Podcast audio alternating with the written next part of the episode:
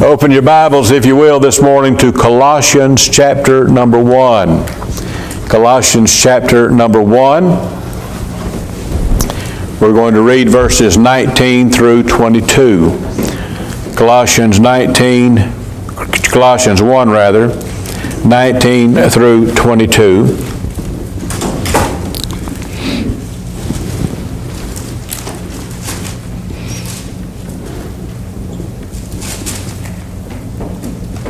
For it pleased the Father that in him should all fullness dwell. And having made peace through the blood of his cross by him, to reconcile all things unto himself. By him I say, whether they be things in earth or things in heaven. And you, that were sometime alienated and enemies in your mind by wicked works, Yet now hath he reconciled in the body of his flesh through death to present you holy and unblameable and unreprovable in his sight.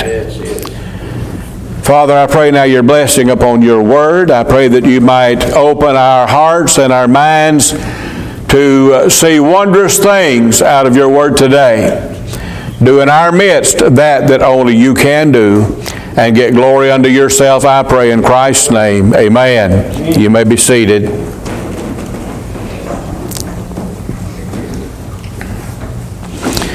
And I want to kind of concentrate my, my thinking upon verse number 21, where he says, And you that were sometime alienated and enemies in your mind by wicked works, Yet now hath he reconciled. And that, of course, is not the end of the sentence. There's not even a punctuation mark at the end of that verse uh, because it just keeps on going there. But I want to stop reading there because I want to deal with this subject and a topic this morning, which I don't do that very often, but every once in a while I will. I want to deal with the subject of reconciliation. I want to talk about that for a while this morning. And um, I realize that uh, some, some would say, well, you're preaching to the choir. And I recognize that uh, uh, for the most part, everyone here knows the Lord. I, I, recognize that. But we need to be reminded not only of what God has done for us, but we need to be reminded of of what He expects of us because of what He has done for us. And this subject of reconciliation deals not only with what He has done for us, but what He expects of us because of what He has done for us. And so I want to deal with that for just a little bit this morning. We'll talk first of all about the meaning of reconciliation. The meaning of reconciliation. Now, there are three words in the New Testament that are used uh, uh, very generally to deal with the subject of the new birth, that deal with our salvation. We use the word regeneration. The word regeneration speaks of uh, the maternity ward. It talks about the new birth. It talks about reproduction. It talks about renewal, uh, recreation, not recreation, but recreation. It talks about regeneration. Uh, in in the, the, Word of God, in Titus, by the way, that word uh, regeneration is only found two times in the New Testament. You'd think, well, regeneration, we talk about it all the time. Surely it will be found over and over and over and over again in the New Testament, but it's not. And the two times that it is used, it means two different things. Only one time does it talk about that it, that it is used, that it means the new birth. That's in Titus chapter 3 and verse 5. Not by works of righteousness which we have done, but according to his mercy he saved us by the washing of regeneration and renewing of the Holy Ghost. He regenerates us. He makes us anew. He recreates us. He makes us into uh, the image of Christ. We are regenerated. This is the new birth. And Jesus said, Except a man be born again, he cannot enter the kingdom of God. And so we have the word regeneration. Now you say, well, how else is it used? Well, in Matthew 19, 28, and Jesus said unto them, Verily I say unto you that ye which have followed me in the regeneration, when the Son of Man shall sit in the throne of his glory, ye also shall sit upon twelve thrones, judging the twelve tribes of Israel. Now that's when he makes all things new. That's in the future when all things are made new, when everything is recreated and made new. Then, he says to the apostles that they will sit on 12 tribes judging the tribes of Israel.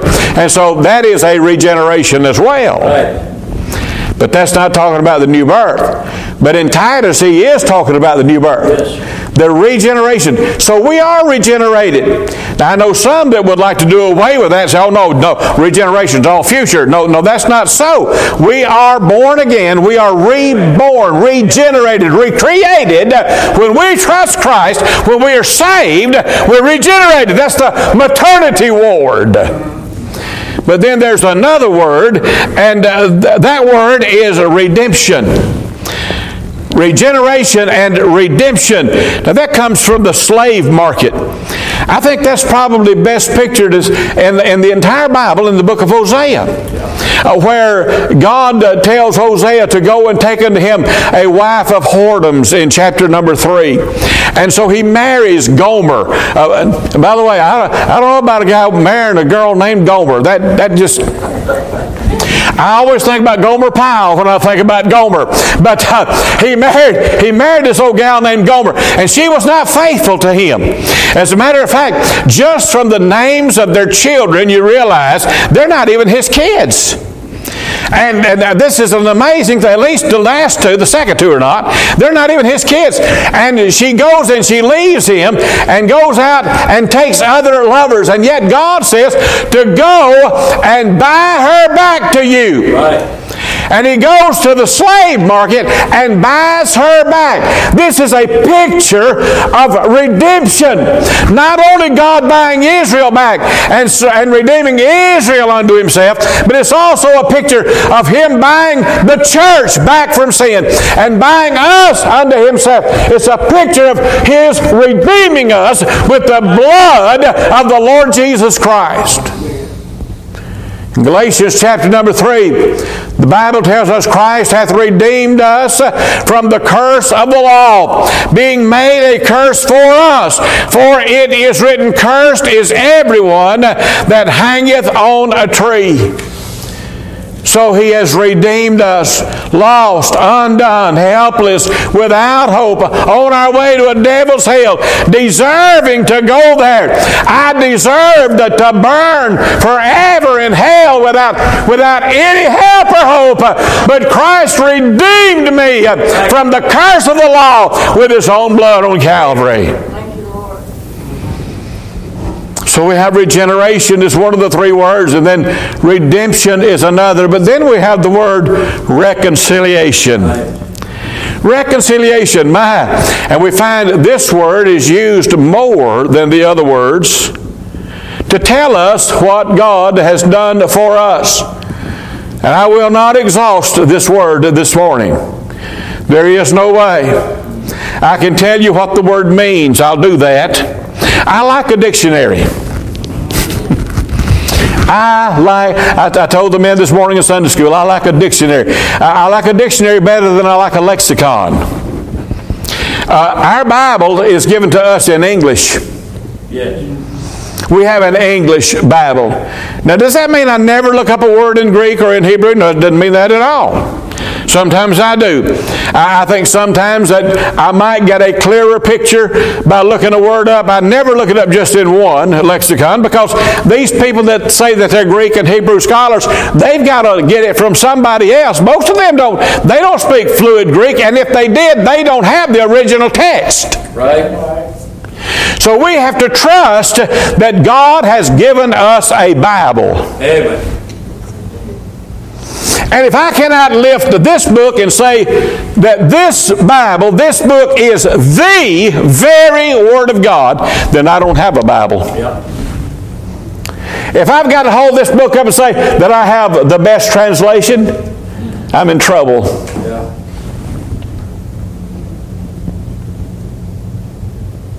Why?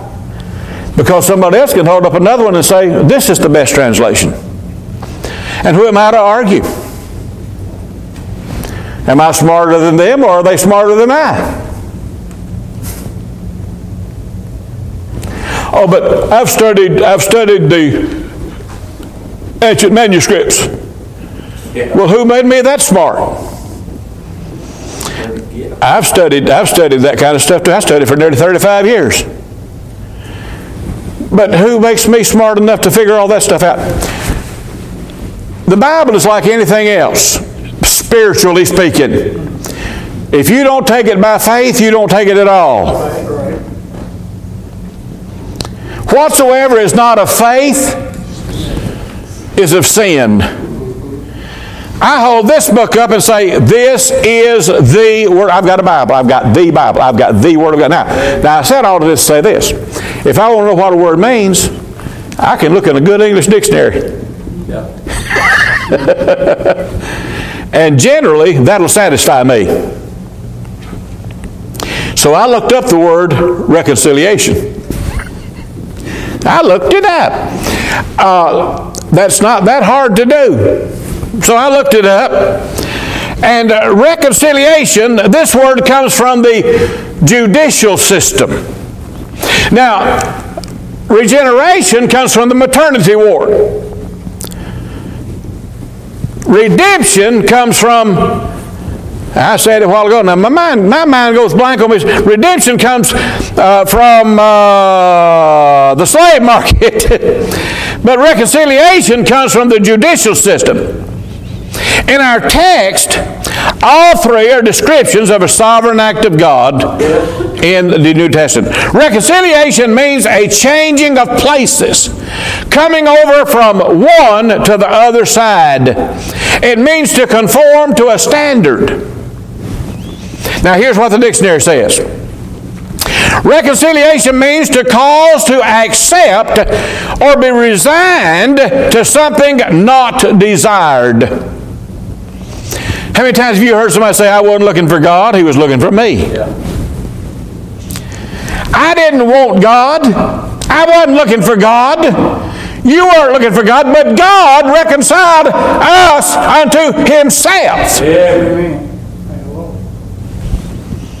That's what reconciliation does. Now, this can be seen, for instance, in the lawsuits. You may get involved in a lawsuit, and the judge may determine that you have to pay. And you may not want to, but you don't have a choice in the matter. And God made a decision Yes, to reconcile unto himself a people. Yes. And it wasn't our choice. Did you get that? Absolutely. But that's what reconciliation is.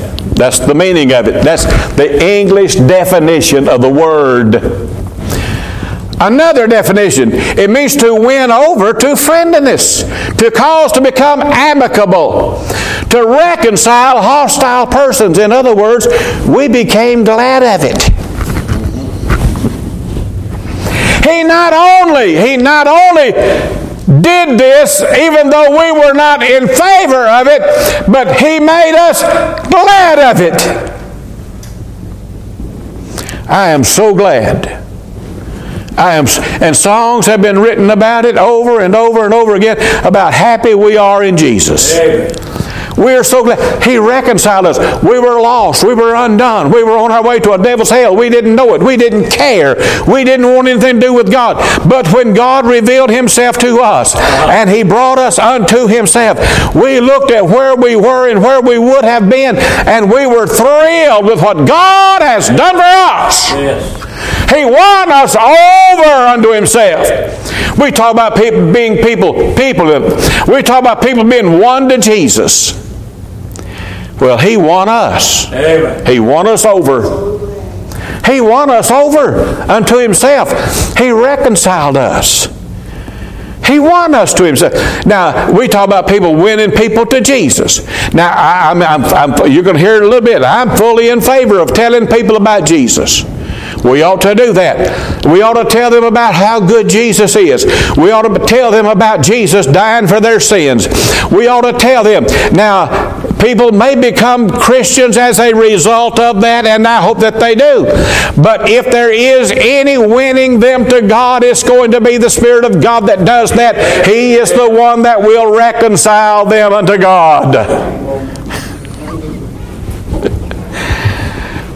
Why? Well, he'll win them over. It also means to compose or settle a quarrel or a dispute. You have an argument against God, God will settle it. It's kind of like in a marital or a business dispute. Now, in a marital dispute, both parties are at fault nearly every time, except the wife. No. in, in, in a marital dispute, I, I, think the, the reality is, whether any, anybody wants to admit it or not, both parties are at fault. In a business dispute, generally both parties are going to be at fault. And for a reconciliation to be brought about, a real reconciliation, both parties have to admit fault.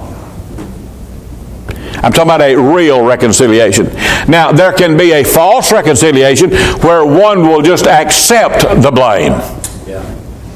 And you may go on and, and you may get through it. There may be a reconciliation that will not be a permanent reconciliation because this thing will come back up again and problems will arise. But when there is a dispute between a man and God or a woman and God, God is never at fault. There is no sin in God. There is no iniquity in God. Oh, iniquity is found in man. Iniquity has been found in man. You say, well, well what is that? Uh, well, all sin is iniquity. What is iniquity? Iniquity comes from two separate words. In is a, is a little prefix that means out of. The word quity or equity means balance.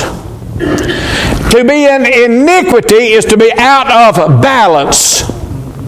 We are out of balance with God. It's like a checkbook that's out of balance. It's like the woman I heard about. She, she never could keep the checkbook in balance, and, and, and her husband fussed at her every month about the checkbook being out of balance. And, and one day she brought the checkbook to her husband, and it was, it was balanced, perfectly balanced. And he looked at it, he said, he said, Oh, I'm so proud of you. The checkbook is balanced for the first time in years.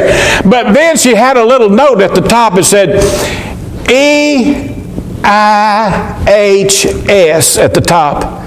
He said, But what does this mean, E I H S? She said, That means error in here somewhere.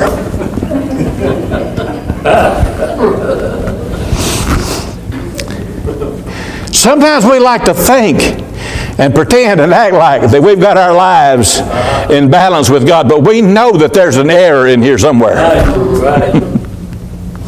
And we don't want to just confess our sins and, and make things right with God. But it's not God. See, with her, it wasn't the bank that was having the problem. It was her. She had the she had everything out of balance and, and she just didn't want to she just wanted to pretend everything was all right. And people sit on these pews all the time, pretend everything's all right, and it's not. But that's what it means. It means to bring into agreement or harmony, to make compatible or consistent.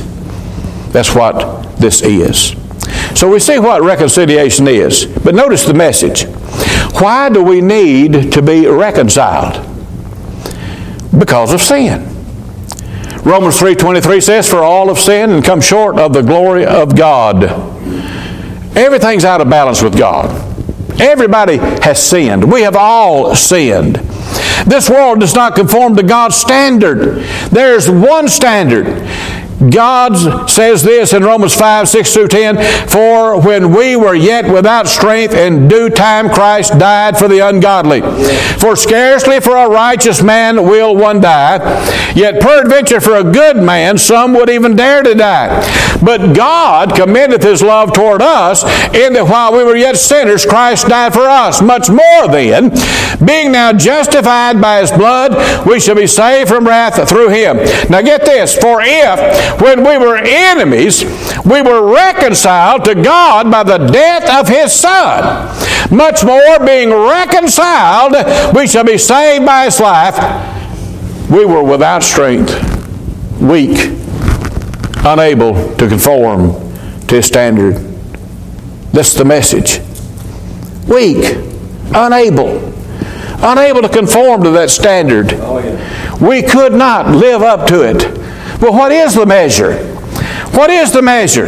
Under what are we to measure? What is the standard?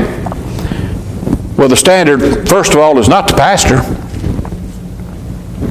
Now, thank God we have a godly pastor. I thank God for that. And I, I, think that he could say, like the Apostle Paul said, Be ye followers of me as dear children. I think he could say that, and I think that we would be safe in doing so. But he is not our ultimate standard. No. And I don't know of any preacher that is. I don't think as good a man as Brother Jerry is. And we honored him a few weeks ago for his service as a deacon here for over 40 years. And as fine a Christian man as he is, he is not our standard. Amen. He's not our standard. We have one standard, and that's Christ Himself. Amen. That's it. We're to lift our eyes uh, to a goal that is higher than we can attain. Don't ever set your goal low.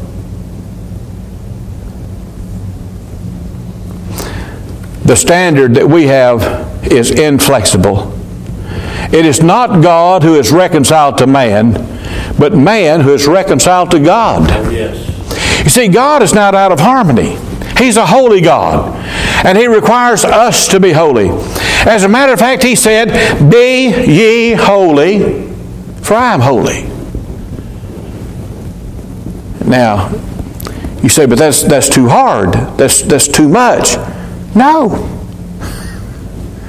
But I can't do it. Not by yourself, you can't. Not without the hope, not without the help of the Holy Ghost, you can't do it. But you are required to be holy. I am required to be holy. Yes. But but brother David, do you do you make it? Not all the time. I struggle with it just like anybody else does. But that is our goal.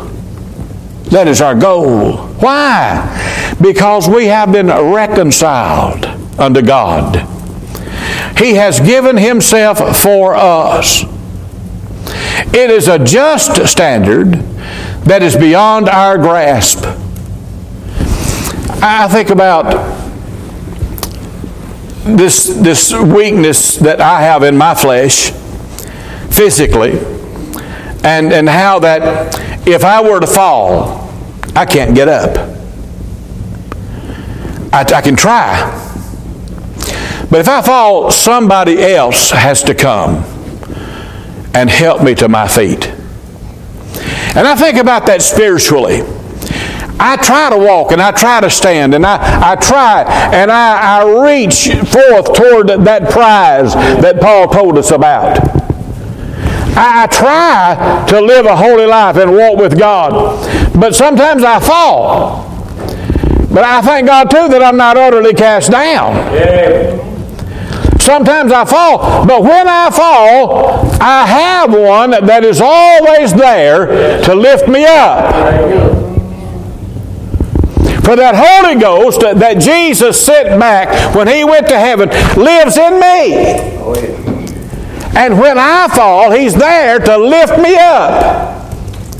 That does not give me an excuse to fall. Right. As a matter of fact, physically, I do everything I can to not fall. I have people all the time, I'll stumble and I'll trip around, and somebody will say, Well, don't fall. I mean, just like I'm going to do it on purpose. and I know they mean well, but I mean, how stupid do they think I am? I mean, it's really, I'm not going to fall on purpose. But uh, they said, don't fall. And I, you know, I appreciate their kindness, but I'm really not that dumb. Uh, I may go ahead and fall anyway, but I'm not going to do it on purpose. I appreciate, I appreciate, and we ought to encourage one another. But I think more so, we ought to encourage people more spiritually not to fall. Yes. But when we do, and, and we ought to, as believers, be there to encourage and help people when they fall. Yes. But the Holy Ghost is there. And then notice not only the not only the uh, the meaning and the message and the measure, but notice the matter. How does it happen? How does all this work? Well, back in our text, the world is reconciled uh, to wit that God was in Christ reconciling the world unto himself, not imputing their trespasses unto them, and hath committed unto us the word of reconciliation. Now, this does not mean that God has saved everybody, and it does not mean that everybody will be saved. Now, the, the foundation is laid. Yes. In other words, God has sent the Lord Jesus Christ and He has died. And if you'll read your Bible, it'll tell you that He has died for the sins of the world. Reconciliation is provided. Now, not everybody's going to come. But all that will come can come. Yes. The availability is there. Not all are going to come. The only ones that are going to come are those that He draws. Amen. That's all that's going to come then, but they will come. But Jesus' death, and that's the, that's the thing that is being emphasized here. Jesus' death is the basis for reconciliation. No one comes unto God but through the blood of Christ. It is through him Romans 5:18 Therefore as by the offense of one judgment came upon all men to condemnation even so by the righteousness of one the free gift came upon all men unto justification of life. And I'm going to go back and read a couple of verses again. Romans chapter 5, verses 10 and 11. For if we were, when we were enemies, we were reconciled to God by the death of his Son, much more being reconciled, we shall be saved by his life. And not only so, but we also joy in God through our Lord Jesus Christ, by whom we have now received the atonement. See, that's the only way to come is through the Lord Jesus Christ. He is the one that atoned for our sins. Ephesians chapter number 2, verse 16. And that he might reconcile both unto God, Jew and Gentile, that he might reconcile both unto God in one body by the cross, having slain the enmity thereby. It is through his finished work at the cross that this takes place. It is by the blood. Romans 5:11 and not only so but we also joy in God through our Lord Jesus Christ by whom we have now received the atonement. Jesus took our place. I probably told you before about the the walking stick. Several years ago, back oh this was back when must have been uh, 10 years ago at least. Uh, back when I was on a walking stick all the time. Um, Brad, my youngest son, he asked me what my favorite Bible verse was. And uh, I don't know that I've got a favorite Bible verse. I, I, like all the Bible. I like all of it. I read all of it. And uh, but I like the Bible. And he asked me what my favorite verse was, and I, I, I, just I gave him the verse. You know, back many many years ago, it was popular to have what they called a life verse. Do any of y'all remember that? and I kind of picked out this verse. And so I told him what it was. And uh, so Christmas time, I looked and under the Christmas tree. Yeah, we had a Christmas tree. And, and under the Christmas tree, there was this, uh, this wrapping paper, and I could tell it was a walking cane. I mean, it's hard to wrap a walking cane and not know what it is.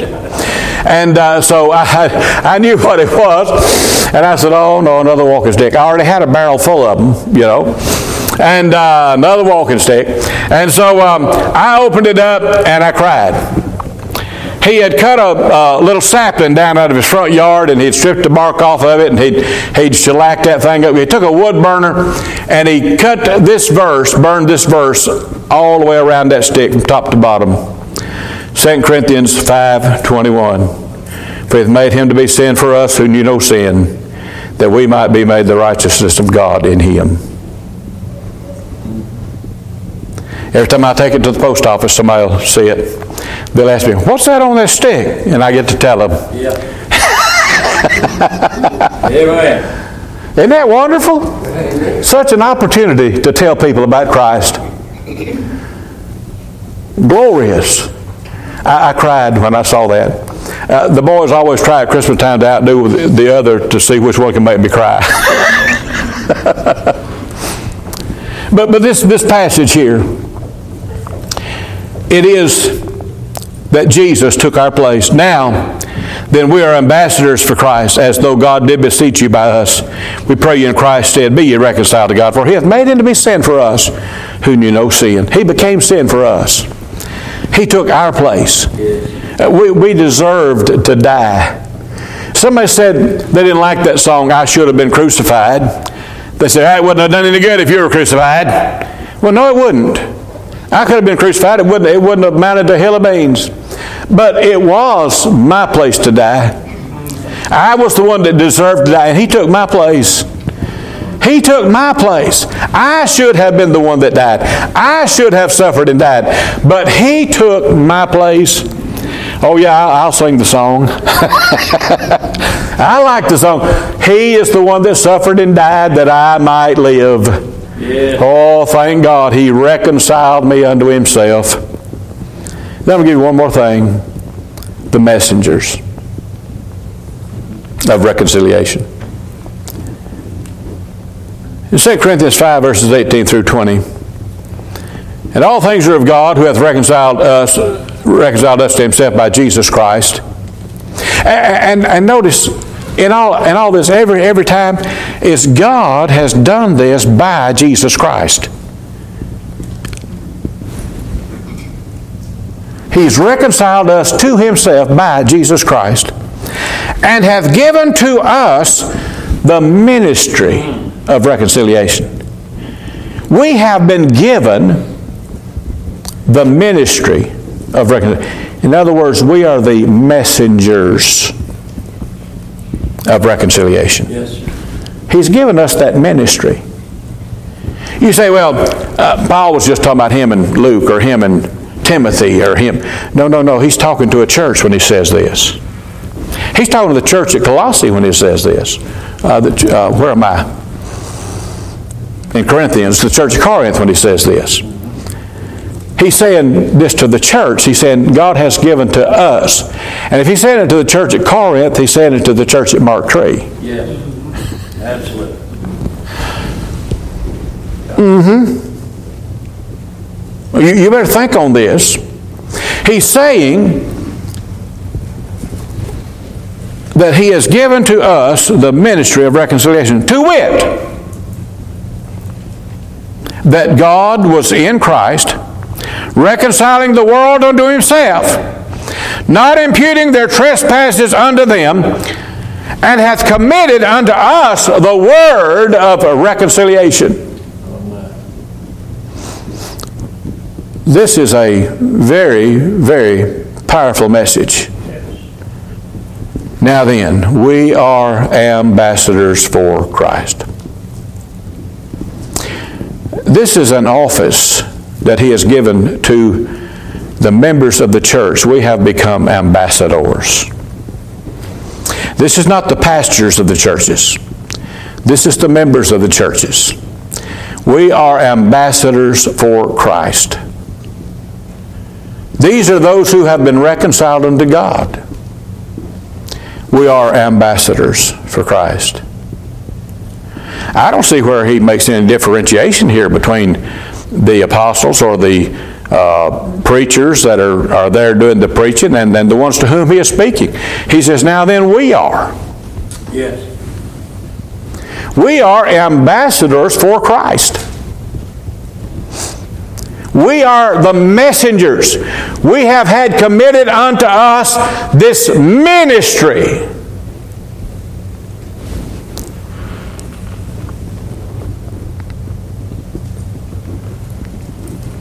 I looked up the word ambassador. I, I told you I like to use a dictionary. the word ambassador, that just simply means this a personal representative. Uh, that, that puts you in pretty close, pretty close standing. I mean, you're not somebody that just heard this off somewhere off in, a, in the distance. This is somebody that has, is, has a, a personal relationship Somebody that is a close, personal, related, related individual to the one that has the message. Right.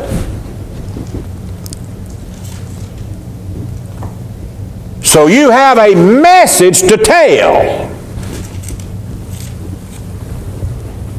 He's given a message and a ministry and a mandate. He didn't give it to the angels, but he gave it to us. We're to tell them the what and the how. And Paul goes on and says this He says, We beseech you in Christ's stead. This is the message. It's as though Christ Himself was telling them and standing there and talking to them. We beseech you in Christ. That's what a personal representative does.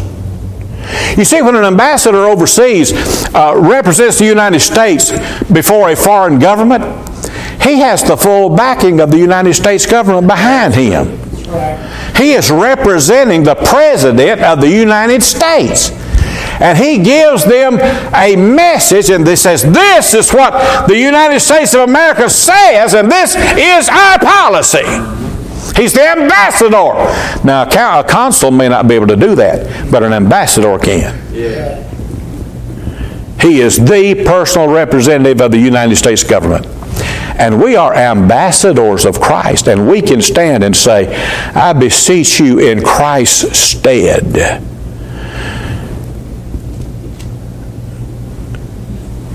That's, that's a powerful position to be in. Be ye reconciled unto God.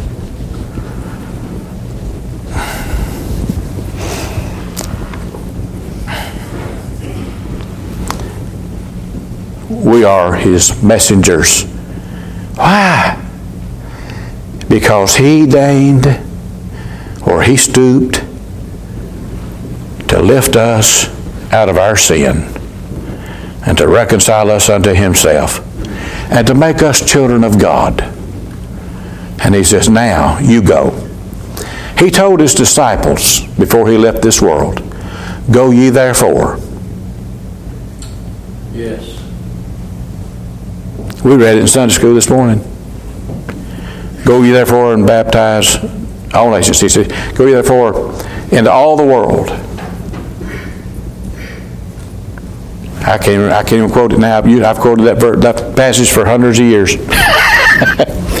we said, baptizing them in the name of the Father and Son and the Holy Ghost, teaching them to observe all things whatsoever I have commanded you. And lo, I am with you always, even to the end of the world.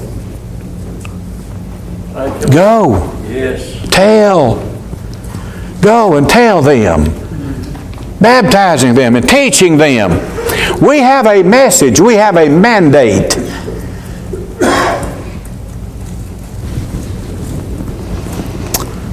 In conclusion, first of all, have you been reconciled unto God?